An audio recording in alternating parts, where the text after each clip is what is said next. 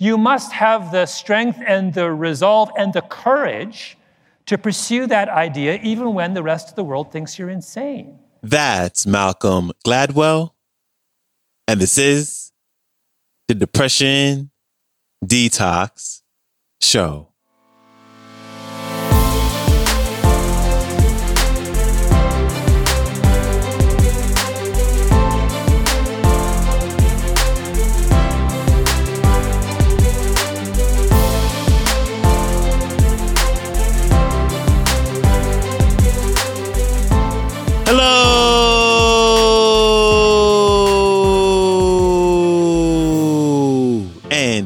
Welcome back to the Depression Detox Show, where we share ideas and stories to help you live a happier life. I am your host, Malik Josephs. Happy Tuesday. Appreciate you tuning in with me today as we have someone that I love, love, love to hear speak.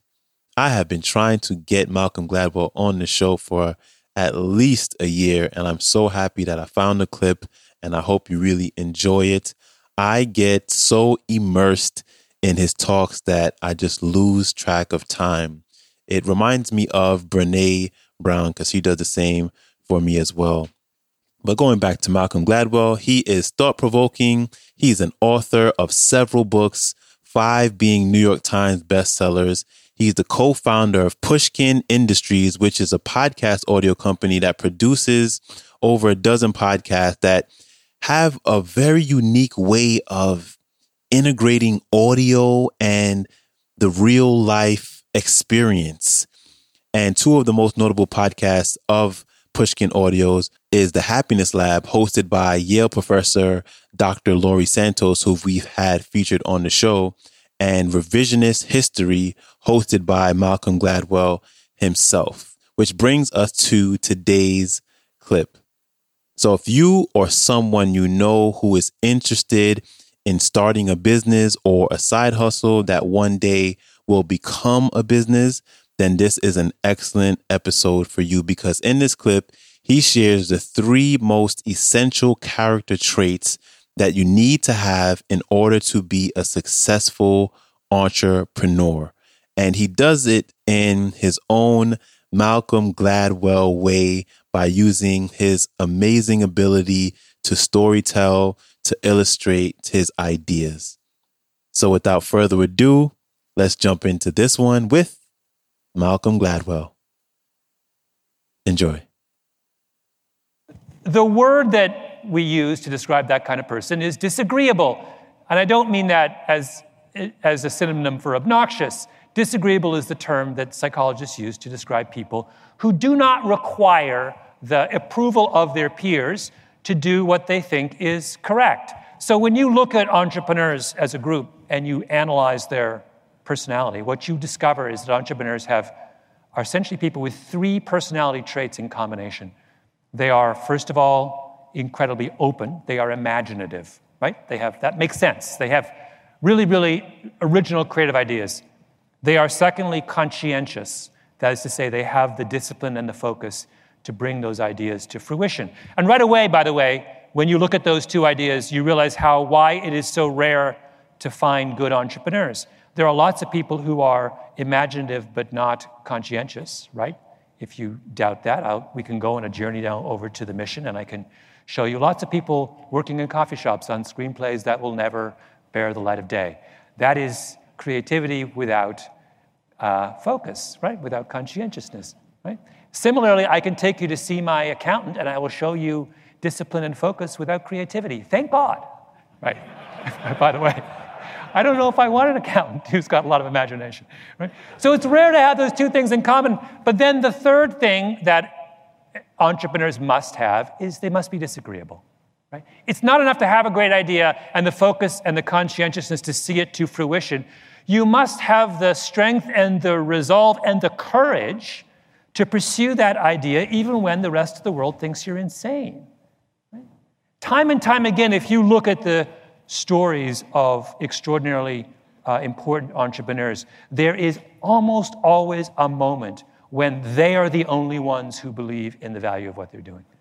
You know, I tell in my book the story of my book, David and Goliath, the story of um, Ingvar Kamprad, the guy who founds IKEA.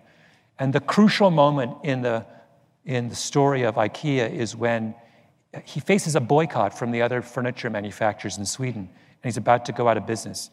And in desperation, he moves his operations across the Baltic Sea from Sweden to Poland and sets up shop in Poland.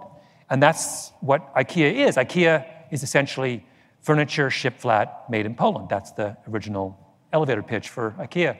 What's interesting about that is he does it in 1961. At the height of the Cold War, at a time when East and West, communist world and free world are closer to outright war than at any other time in history, a guy living in the West, Sweden, crosses the pond to Poland, the Iron Curtain, and sets up shop. You cannot imagine what a controversial move that was. That's like that would be like Walmart opening operations in North Korea. Literally, it's on that level of kind of eyebrow raising, you've got to be kidding me, who is this guy kind of thing. But he does it and he persists and he turns his back on all those critics. Why? Because he is a deeply disagreeable person.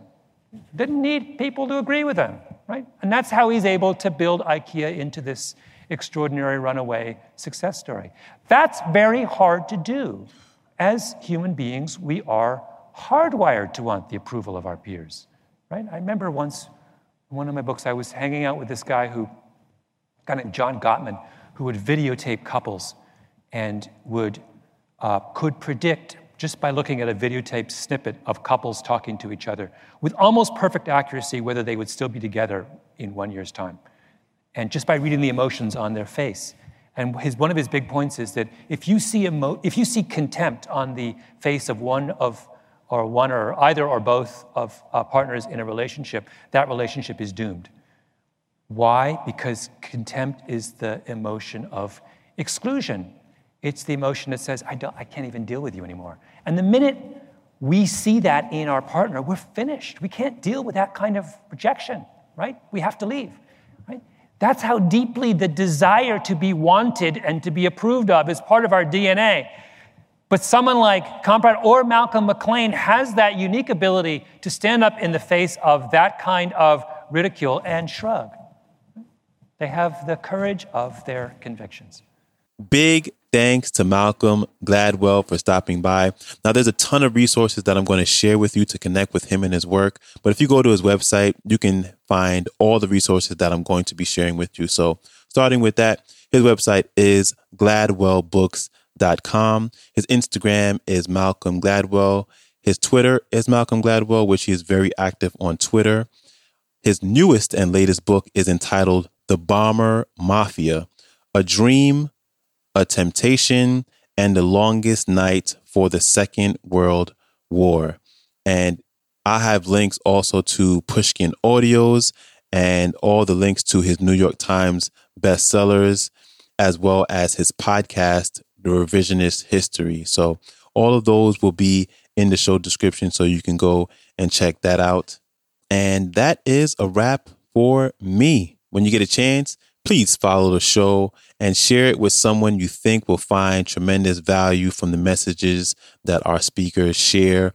Or feel free to leave a rating and review on Apple Podcast or Spotify Podcast. I thank you so much for that. I appreciate you. I hope you have a wonderful rest of your day, and I'll see you back here tomorrow. So, until then, stay strong. Later.